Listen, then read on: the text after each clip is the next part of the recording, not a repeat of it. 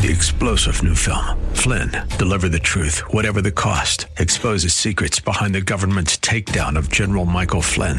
Flynn knew what the intel world had been up to. He ordered the first audit of the use of contractors. This set off alarm bells. He told the truth. He was the most dangerous person for Donald Trump to hire. They had to get rid of Flynn. Flynn, deliver the truth, whatever the cost. Available now. Watch it today. Go to salemnow.com. Salemnow.com. Pastor Keith Crosby of Hillside Church. You shall not swear falsely, but you shall perform to the Lord what you have sworn. But I say to you, do not take an oath at all, either by heaven, for it is the throne of God, or by the earth, for it is the foot it is his footstool, or by Jerusalem, for it is the city of the great king. And do not take an oath on your head, for you cannot make one hair white or black. Let what you say simply be yes or no. Anything more than that comes from evil. I can see the promised land, though there's pain within the plan. There is victory in the end. Your love is my battle cry, the anthem for all my life. Every giant will fall, the mountains will move, every chain of the past you've broken into. All the fear of the lies, we're singing the truth that nothing is impossible with you. Oh.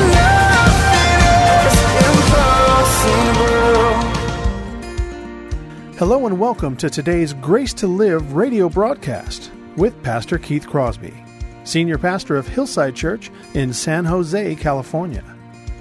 We are so blessed that you've chosen to spend time with us today on the program, and we're so glad to have you back. And as always, we would encourage you to follow along with us in your Bibles or on your devices if you can. On today's edition of Grace to Live, we're continuing with Pastor Keith's series 10 Rules for Life An Antidote to Chaos from the Old Testament book of Exodus. So if you have your Bibles, please turn with us today to the book of Exodus, chapter 20. Now, here's Pastor Keith with today's study. Father, we thank you for this day. We thank you for this opportunity to look into your word, to be changed by it, to have our understanding, Lord, coordinated and guided by your word. We pray this and ask this in Jesus' name. Amen. All right, well, so here we are 10 rules for life. We're going into rule number three today 10 rules for life, an antidote for chaos. How did we get here? Well, last week we sort of gave a tongue in cheek uh, homage to Jordan Peterson's uh, book, 12 Rules for Life, which is now an international bestseller.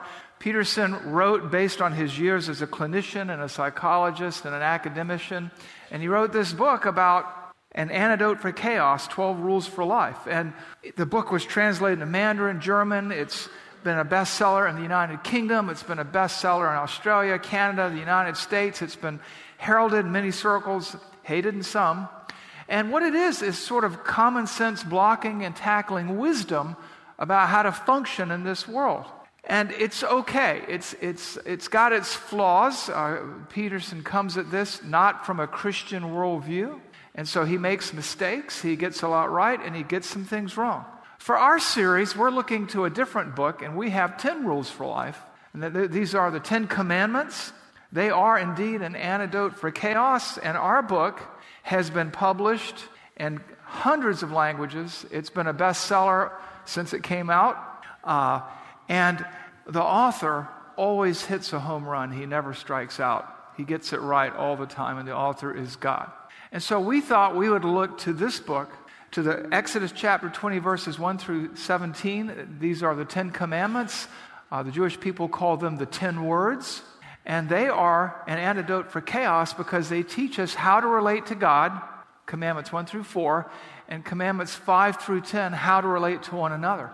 And they serve as a spiritual GPS, as a roadmap to reality to help us navigate the twists and turns of our culture today. Because we live in a very relativistic culture. The Ten Commandments were given on the plains of Moab around 1446 BC. on Mount Sinai to reacquaint the Jewish people with their God and how, what his most basic expectations of them were. They had been living in Egypt 400 plus years of slavery, and they had sort of adopted some of the practices of Egyptian culture. And so God brings them out and sets them on a path from chaos to order, from upheaval to peace, from confusion to clarity. And He does it with these 10 rules for life. Now, some people look at the 10 commandments as don't do this and don't do that. I look at them as, as 10 rules for life. I look at them as 10 protections. I look at them as 10 blessings. I look at them as 10 ways that we can keep our life on track. And that's the basis of our series. Last week we covered rules 1 and 2. Make God the priority and accept no substitutes. You shall have no other gods before me. And don't bow down and worship an idol. And this week we come to commandment number 3, which, which really is this Be careful what you say. And there in uh, invisible ink is, are the words and do. And our text for this rule number 3 is Exodus 20, verse 7. And Exodus 20, verse 7 is an often misunderstood verse. I'll read it for you, and then we'll sort of get into it a little bit. I'll give you some more background. Exodus 20, verse 7 You shall not take the name of the Lord your God in vain, for God will not hold him guiltless who takes his name in vain. This is the basis for our third rule for life. This is the basis for our third ingredient and an antidote for chaos. And we look at this, and as somebody said, Oh, that, that word vain, you keep using that word, but I do not think it means what you think it means. When I studied this passage, I was cut to the quick. There was a side of me that just wanted to crawl underneath my bed and wait for the return of Christ because I realized the implications and applications of this one verse. Because if you violate this verse, you violate the two above it, the two commands above it, and all the commands that follow. And we don't take this verse seriously enough. The Jewish people in the Old Testament days and the New Testament days, and even the Orthodox Jews today, are, were and are so afraid of uh, outwardly taking the name of the Lord their God in vain that they have gone and continue to go to great strengths to avoid doing it. If you had a Hebrew Bible with you, when you come to this commandment, you'll, you'll have the name there. You know, it'll talk about that. You'll, it'll say, I'm the Lord your God who brought you out of, the, out of Egypt, out of the house of slavery. And where it says Lord in your English Bibles, it's capital L, capital O, capital R, capital D. And In Hebrew, it says Yahweh. But the Jewish people have something called Ketiv Qere, what is written and what is said. And when they're reading that verse out loud in synagogue, they will not pronounce the name. They have an alternative name in the margin, Adonai. And they went so far as to create a word which really doesn't exist in Hebrew. It shows up in the King James Version, Jehovah which has the consonants from Yahweh and the vowel pointing from Adonai. But there's no such word because they just don't want to say, they're, they are so afraid of doing anything to take his name in vain. Outwardly, anyway. I even had a, a Jewish friend send me an email once and he put the word God in there, but it was G hyphen D. He didn't want to put the O in there because he was just trying to stay away from violating this commandment. Now, the problem is Jesus deals with this in the. Uh, Sermon on the Mount, which we've already studied together, is they followed the letter of the law, but they ignored the heart of the law. And that's why Jesus again and again and again says, You've heard it said, but I say to you. And we're going to do some of that today. But our problem today is we're like the Jewish people in Jesus' time. By the time Jesus' earthly public ministry had started, Judaism was morally bankrupt. It was just a, it was a, a skeleton of its former self. It was legalism they had gutted the law, they had hollowed it out, and they had reduced the Ten Commandments, the Ten Words, these Ten Rules for Life, to just outward things. But they pretty much lived around them and through them, and they navigated through the white spaces to live lives that utterly lacked integrity, from the Pharisees to the Sadducees to the scribes. And so Jesus has to warn them again and again You've heard it said, You shall not murder, but I say to you, and he goes on to say, if you hate somebody, you've committed murder in your heart already. The letter of the law and the spirit of the law. Jesus taught them both. The Pharisees, the Sadducees, the scribes just taught the letter. And he goes on to say, You've heard it said that you shall not commit adultery. But I say to you, if you look at a woman with lust in your heart, with adulterous thoughts, you've committed adultery already. And so, what Jesus is doing in the Sermon on the Mount, which is sort of some background for us here, is he's expositing, he is explaining the Ten Commandments, the law, and the prophets. And as we think about taking the name of the Lord your God in vain, I want you to understand it goes beyond just saying a curse word with God's name. It goes well beyond that. It goes well beyond what you say. It also has to do with what you do. And we, we need to understand that. Uh, and so you'll see sort of a sample of this if you turn in your Bibles to Matthew 5 33 to 37. He starts out talking about false witness because he is explaining the Ten Commandments in the Sermon on the Mount.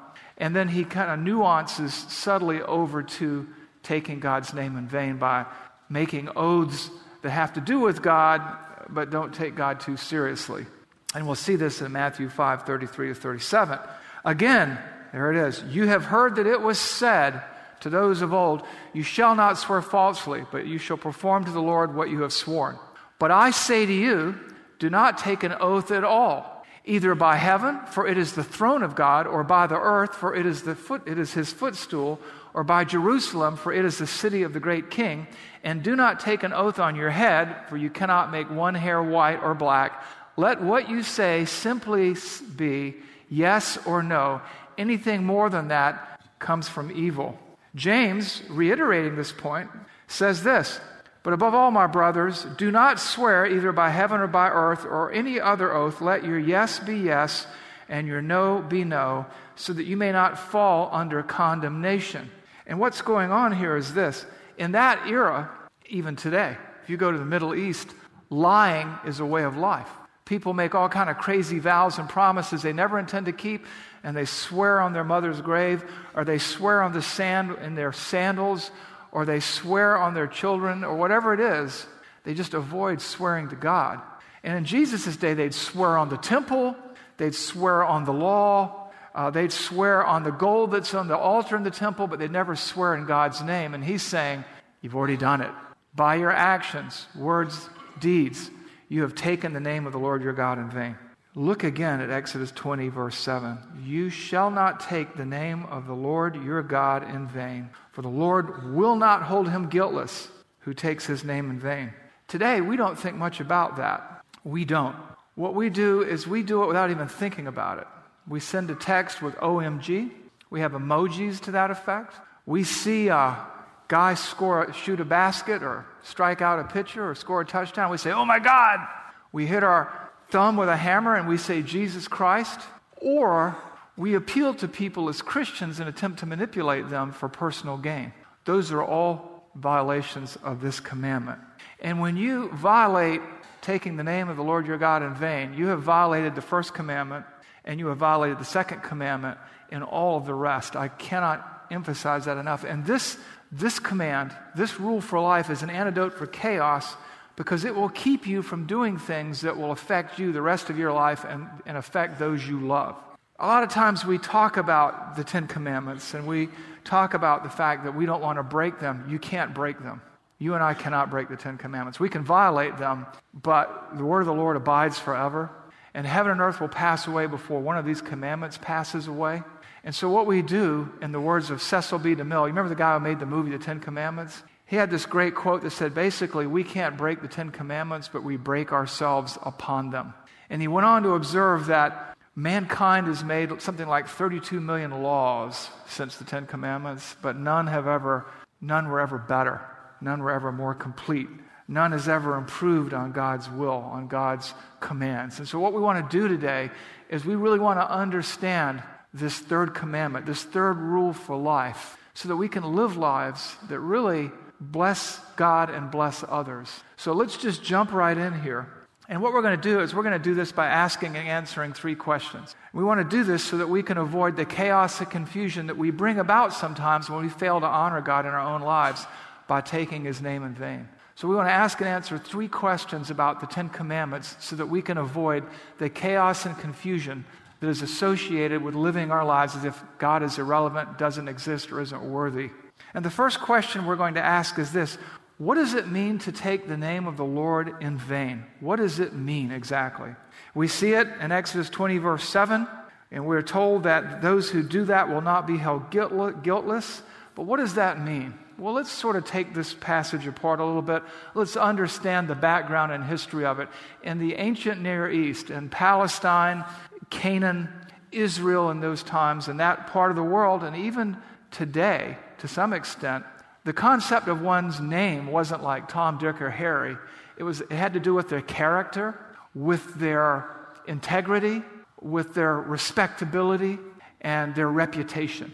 And so when you think about that, when you took somebody's name in vain, or when you took your own name in vain, or when you take God's name in vain, you're toying with his character, his credibility, and his reputation by what you say or by what you do.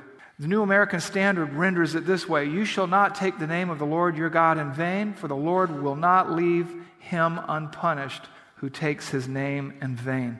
To use God's name in a careless way brings disrepute upon his character, and the deeds that we do irreverently reflect upon his name. To fail to perform an oath, like Jesus talked about, would be to act like God doesn't exist. Well, I swear to God this is going to happen, and then you don't do it. So that must mean that God doesn't exist or that he's not worth taking seriously. You have invoked an oath on his name and taken his name in vain. The concept of personal names in the Old Testament and in the New had to do with the existence and character and reputation of an individual or a being. And our actions as God followers, as God-fearers, as Christ followers, should not endanger the reputation of God. Our actions, not just our words, should not indicate that we don't take his existence all that seriously. We must not live like functional atheists. We should live carefully not carelessly, and we should not carelessly, uselessly, or thoughtlessly invoke his name for any reason or use it to promote our own ends or personal gain. It goes well beyond profanity. Now, it includes profanity, don't get me wrong, I'm not saying that. Taking the Lord's name in vain, taking his reputation in vain, surely covers profanity, but it goes well, well beyond that. It goes well, well beyond words. It has to do with our actions. I would say it's 20% what we say and about 80% what we do. And most of the time, like good Pharisees, 21st century Christians just like that first 20% and we just blow off the last 80. We like the letter of the law, but we ignore the spirit of the law. And that's what we're talking about today is the whole package. The Holman Christian Standard Bible has this translation. And it keys on the word misuse. I want you to listen to this. I think, I think we have a slide. Do not misuse the name of the Lord your God, because the Lord will not leave anyone unpunished who misuses his name. It goes beyond just your speech, it's an action. Again, as we talked about before, in the Middle East in Jesus' time and in Judaism in Jesus' time, Judaism was morally bankrupt and people lied about everything and they had to give these hyper oaths to be taken seriously. And so they would like, I dare you, I double dog dare you, I double double dog dare you. But they would do it with religious things, or they do it with things that should have mattered to them, like their children, their wives, the temple, Jerusalem. Swearing by Jerusalem was swearing by the city of the great king, and the great king is God. And so we must not misuse his name. People perjured themselves in court. They put their hand on a Bible and swear to tell the whole truth and nothing but the truth taking God's name in vain. You see this with politicians today. You know, they'll, they'll say they believe in God. I remember hearing a, a politician out of New York State, another one out of Massachusetts. They both said that they were Christians, but they didn't let their religious beliefs influence their policy. That's taking the name of the Lord their God in vain. Because Christianity isn't something we do, it's something we are. We are Christian. And we take God and His Word and His commandments very seriously. You see it a lot of time in uh, Business people, you know, it says Christian owned and operated. You want to be careful because that means you're going to do the very, very best work you possibly can. You don't want to do shoddy work. And so Jesus confronts this. He warns the people, actually, in Mark 7 8 and Matthew 15 8. He says this You leave, you ignore the commandment of God and hold to the tradition of men. And they basically took the Ten Commandments and said, Yeah, it says this, but you can do everything else but that. They'd take the white space between the lines and give themselves all kinds of freedom that wasn't there. And in Matthew 15 8, it says, This people honors me with their lips, but their heart is far from me. Jesus is quoting the Old Testament. What's he quoting? Isaiah 29 13. And the Lord said, Because this people draw near me with their mouth and honor me with their lips, while their hearts are far from me, and their fear of me is a commandment taught by men. And that's where Jesus says, You've heard that it was said, Do not murder. But if you hate somebody, you've murdered them in your heart. Jesus said, You've heard that it was said of old, You shall not commit adultery. But if you've looked at a woman with adulterous thoughts, you've committed adultery in your heart already. Jesus said, You've heard it say not to swear falsely. But you know what? Don't swear at all. Just do what you say you're going to do. Because anything less, if you've named the name of Christ, brings reproach, brings criticism upon his name. People look at you as if you're a hypocrite. And when you don't do what you're supposed to do as a Christian, and if you're one of those out there Christians who, you know, and calling attention to yourself and then living like the world, you're taking his name in vain. And what happens to us, and it happens to all of us to one extent or the other, me included, is you are in this world where the end justifies the means, where people are doing all kinds of things and you almost become numb to it.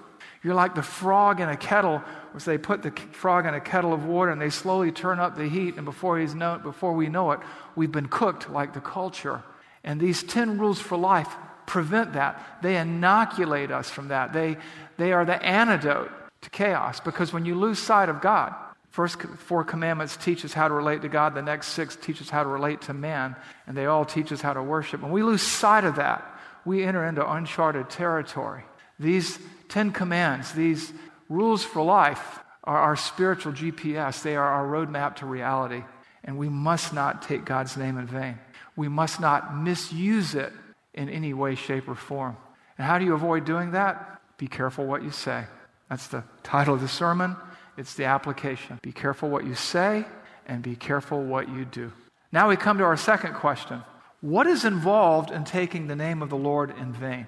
I sort of alluded to this already, but we're going to dig down a little bit deeper. Again, do not misuse the name of the Lord your God, because the Lord will not leave anything, anyone unpunished who misuses his name.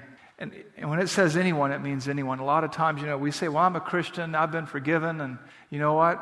No one, saved or unsaved, is going to be left undealt with. Yes, you've been forgiven the eternal consequences of your sin, but when we do this, when we do this, there are going to be consequences. And that's why Jesus warns again. I, I want to go back to Matthew 5 33 to 37. Again, you have heard that it was said to those of old, You shall not swear falsely, but you shall perform to the Lord what you have sworn. But I say to you, do not take an oath at all, either by heaven, for it is the throne of God, or by earth, for it is his footstool, or by Jerusalem, for it is the city of the great king. And do not take an oath by your head, for you cannot make one hair black or white. Let what you say simply be yes or no. Anything more than this is evil. What is he saying? Keep your word. Do what you say. Don't go crazy. Just be who you are and do what you say. Speak the truth. We'll talk about false witness later. Don't take your Christian conduct lightly. We bear the name of Christ, right? Christian, which means a little Christ. We are ambassadors. We are representatives of Christ. And as representatives of Him, everything we say, think, and do reflects on His message, on His character, on His glory. Just keep your word beyond anything, anything beyond that is evil. We have to remember who's present. People are watching. We've talked about this before. We live in a surveillance culture. My iPhone is listening to everything that I do. Alexa, the Amazon thing, you know, the uh, Google thing. We plugged one in the office just for fun, and before we knew it, it was talking to us because it was hearing everything we were saying, and we unplugged that little guy. And I gave it to Jono, and he's got it in his office. So, but the bottom line is, people are watching, and you can take God's name in vain by playing the hypocrite, by playing the fool, by playing the Pharisee. Paul writes to Titus, the young preacher, in Titus 2 7 through 8 Show yourself in all respects to be a model of good works.